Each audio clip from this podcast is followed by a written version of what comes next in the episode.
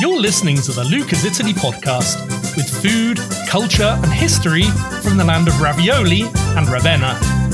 I'm Luca Marchiori, and today I'll be talking about how a plant, once considered poisonous, became Italy's most popular vegetable. Pellegrino Artusi, who you'll no doubt remember from last week's episode, includes the following anecdote in his cookbook. C'era un prete in una città di Romagna che cacciava il naso per tutto. Once upon a time, in a town in Romagna, there was a priest who stuck his nose in everywhere. Insinuating himself into families, he wanted to stick his oar into every aspect of their lives. He was, however, an honest man, and because his interfering did more good than harm, they let him get away with it. But the witty townspeople baptized him Don Pomodoro, Father Tomato, because tomatoes get everywhere. So, I guess the point of this story is that by 1891, when the cookbook was published, Artusi considered tomatoes to be a fundamental aspect of Italian cuisine, and that's something which is still true today. In 2019, Italy was the number two producer of tomatoes in the world and the number one in the EU. But 60% of Italian tomatoes are sold abroad, and it's considered a leading made in Italy product. Mutti, Cirio, Pomi, and Alce Nero are brands now famous all over the world. And there are four main products which consumers are familiar with.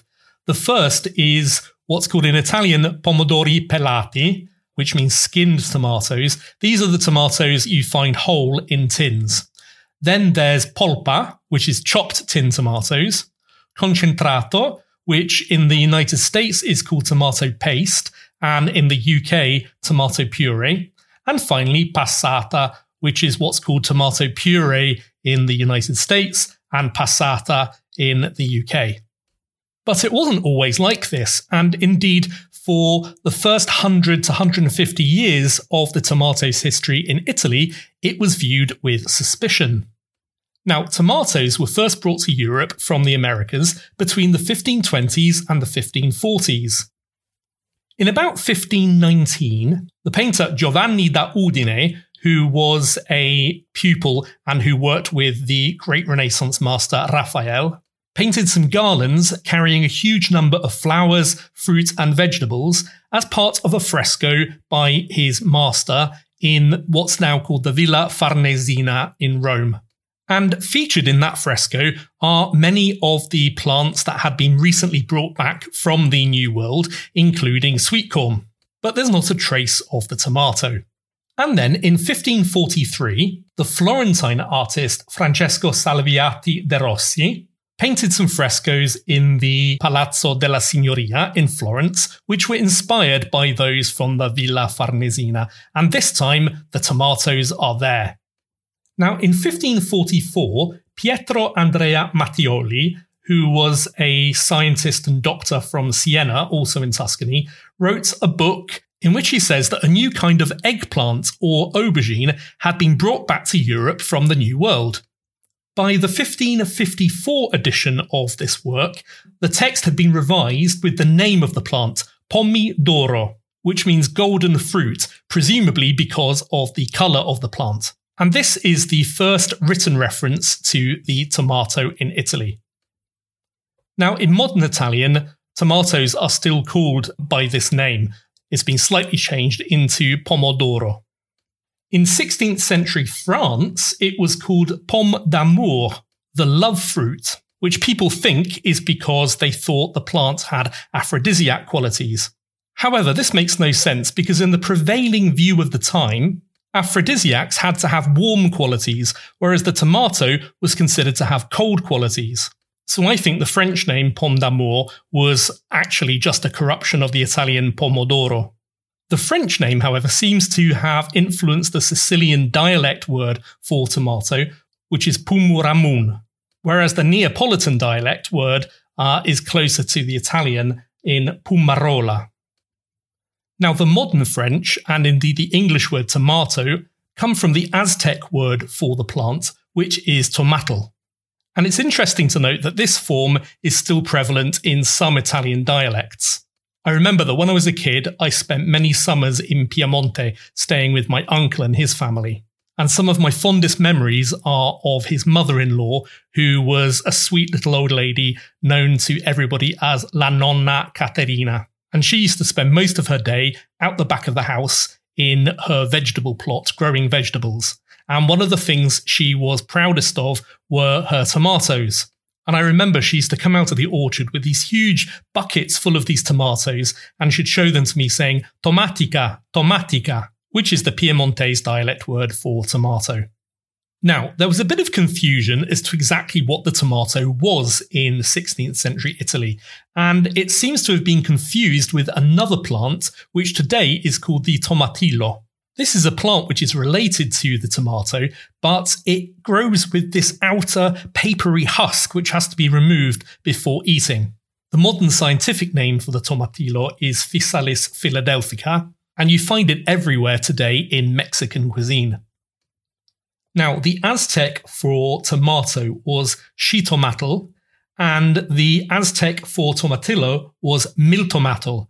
But because they were related, the Aztecs called them both by the generic word tomatl. And this seems to have confused the Europeans who thought that they were cl- more closely related than they actually are. And when you read some of the 16th century writings about tomatoes in Italy, some of them describe a yellow or red plant, which is similar to the tomato today, and others describe the plant with the papery husk, which is obviously the tomatillo. Now, neither of these plants seem to have caught on immediately in Italy. Um, the tomatillo disappeared from Italy in about the 17th century. And the food writer David Gentilcore in his book Pomodoro gives six reasons as to why he thinks the tomato wasn't immediately popular in Italy. Now, the first is that they're actually not that easy, or they weren't that easy to grow in Europe. And the second thing is that many varieties of tomato grew on vines, and that meant that they grew close to the ground, so they were considered to be dirty or of low status. Now, the third reason is there were many different varieties of tomato or tomatillo around in Europe in the 16th century, and many of them were either toxic, inedible, or didn't really taste very good. So his fourth reason is because they didn't taste very good, they didn't seem to have any obvious use apart from colour. And in fact, we know that tomatoes were used as ornamental plants initially in Italy. Now, his next reason is that they were also not very filling, so they didn't have any obvious use as a peasant food that could be grown cheaply to fill up the stomachs of the general populace. And finally, many of the plants that came into Europe from the New World in the 16th century were, were used, were adopted because they were similar to plants that already existed in Europe. So you could see how to use them or how to grow them or how to cook them. Whereas the tomato didn't have any obvious relationship to anything. Um, as we said, the early Italians thought that it, the tomato was related to the eggplant or aubergine, and others thought it was also related to the deadly nightshade. So obviously, the aubergine was also considered quite hard to cook. The deadly nightshade was poisonous, and so obviously the tomato didn't seem very promising. However, little by little, people did start to eat tomatoes in Italy. Now, between 1692 and 1694, a chef called Antonio Latini, who was from the province of Ancona, wrote a cookbook called Lo Scalco alla Moderna, which means the modern steward. Now, Latini had worked first as a chef in Rome at the court of Cardinal Barberini, and then in Naples at the court of the Spanish viceroy. Now, Latini includes three recipes for tomato, which come from his time in Naples and show an influence from Spain. And in fact, the Spanish had been early adopters of the tomato and had pioneered its cooking in Europe. In fact, his first recipe, which is for a tomato sauce, is called salsa di pomodoro alla spagnola, Spanish style sauce. And this is quite similar to a modern tomato sauce, but it's got chili in it, so it's a bit spicy. His second recipe is for minestra alla molignane. Now, molignane is an old word for eggplant, for aubergine. And this is a little bit like the modern French ratatouille. And the third recipe is for cassuola di pomodoro, tomato casserole. And here it's cooked with chicken, pigeon, and veal meat. Now, here we enter a bit of a dark period as far as the tomato is concerned in Italy, because between 1694 and 1773, there were no Italian cookbooks published in Italy, or at least none that we know of. But we know from things like monastery records of shopping lists and things like that, um, and also menus eaten on high days and holidays, that the tomato did begin to become popular in this period.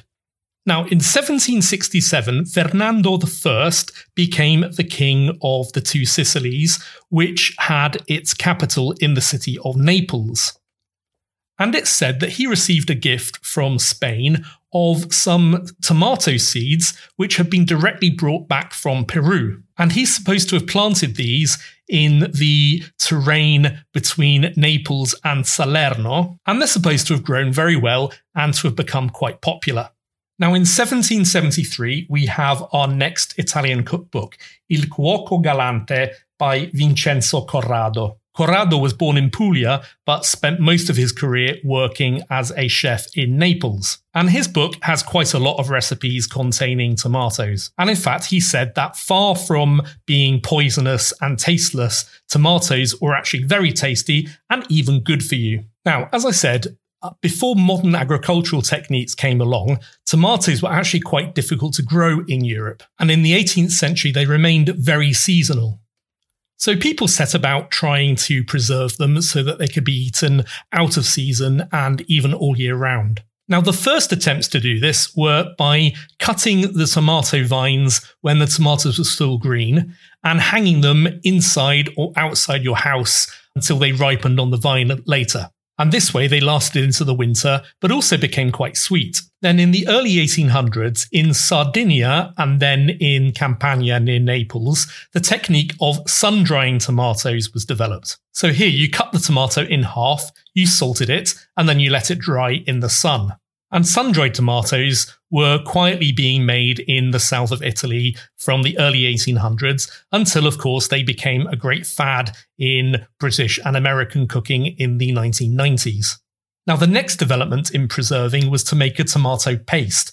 And so the tomatoes were basically strained and then the liquid was set in the sun to dry and became quite a, a, hard paste. And in fact, the earliest forms of this were, were black, and they were called the conserva nera, the black conserve. But this way, it would happily keep and could be eaten all year round. Now, at the beginning of the 19th century, a French man called Nicolas Appert developed a technique for safely keeping fruit and vegetables in bottles and later in cans. And in fact, Appert is known today as the father of canning. And this led to the development of a more liquid, redder tomato paste, but also passata, in which tomatoes were gently cooked to soften them and then passed through a sieve, and the resulting liquid was bottled. And then the final development came in the 1860s when um, Francesco Cirio, who was a businessman from Turin, invented way based on the technology of Appert of putting tomatoes in tins. And in fact, his work was first presented at the Paris Exposition in 1867. So by 1867, we have the whole gamut of products that we have today with the tin tomatoes, with the passata, and also with the tomato puree or paste. And it's no accident that the two most popular Italian dishes containing tomatoes also developed around about this time, taking advantage of the fact that the tomato could now be eaten all year round. And both of these started in the city of Naples. The first one is pasta al pomodoro, pasta with tomato sauce, which in many parts of Italy is called pasta alla napoletana, Neapolitan style pasta. And the second, of course, is the pizza, You'll remember from the episode about the pizza margherita that in 1878, when the King of Queen of Italy were visiting Naples, the most popular local variety of tomato was named after him. It became the Re Umberto tomato.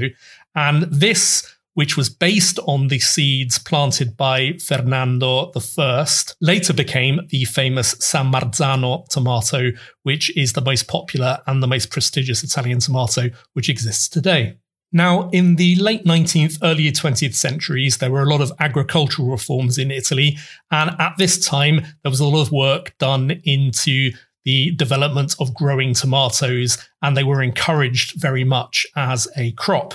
And it was at this point that Cirio, the company from Turin, and Mutti, the company from Parma, uh, became the leading lights in tomato production. And it's a really interesting fact that most of the tomatoes which are grown in Italy today are grown either in the southern region of Puglia or, surprisingly, in the central northern region of Emilia Romagna. And this is presumably because of the proximity of Mutti, uh, the company which is based in Parma, which is in Emilia Romagna. And it's interesting to see that there's still a north south divide in Italy between the way that tomatoes are eaten in the north, where the tomato was traditionally harder to grow, but also where Italian industry developed, you have more of the preserved tomato. And as I said, Cirio and Mutti, the two biggest companies making preserved tomatoes, are both from the north. But as you'd expect, the regions of Italy that eat the most fresh tomatoes are Sicily, Lazio, the area near Rome, and Campania, the area around Naples. And this has probably got something to do with the current Italian fashion to eat things which are considered chilometro zero, um, zero kilometer products. So products which are grown locally and eaten locally. So that's how the tomato, which in the 16th century was considered a bit of a Cinderella fruit or vegetable, became the famous Italian product that it is today. So thank you once again for listening to this podcast. Um, today, we've actually reached a milestone, which is the 10th episode of the podcast. When I first started this podcast 10 weeks ago, I had no idea that anybody was even going to listen. But then, of course, all you lovely people came along and started listening. And according to the current statistics from my podcast provider, we're currently in the top 20% of podcasts. So thank you so, so much. And thank you, of course, once again for the fantastic feedback, comments, and reviews that you've been writing, both on Apple but also on my blog. And this week's review comes from somebody called Kathy Gates, who is in Malta. And she writes, Thank you so much for this podcast. As I sit here in Malta waiting for the results of a COVID test, mild symptoms, fingers crossed, you took me back to my friend's home in San Pietro in Casale, not far from Bologna. Like many homes, they have a copy of La Scienza in Cucina. I had created an English lesson called The Mystery of Spaghetti Bolognese, which talked about something that made my students want to express their opinions, of course. Even though I'd heard of Artusi's book and his thoughts on ragu alla bolognese, no tomato, I could only find versions of his recipe on the internet. Using the book, I was able to incorporate his version into the lesson, which elicited more opinions on what should be in a ragu, etc. On the day that I gave this lesson to a group of teenagers, one of them had actually had ragu alla bolognese for lunch. Your podcast brought back so many lovely memories. I miss my friends, my students, and Bologna. Grazie ancora. Well, Kathy, I hope that everything went well with the COVID test. And thank you so much for this comment. It really makes me happy to know that my podcasts are appreciated. So thank you. So all that remains is to say thank you, and that I'll be back next week for another slice of Italian food, culture, and history. So have a great week. Ciao.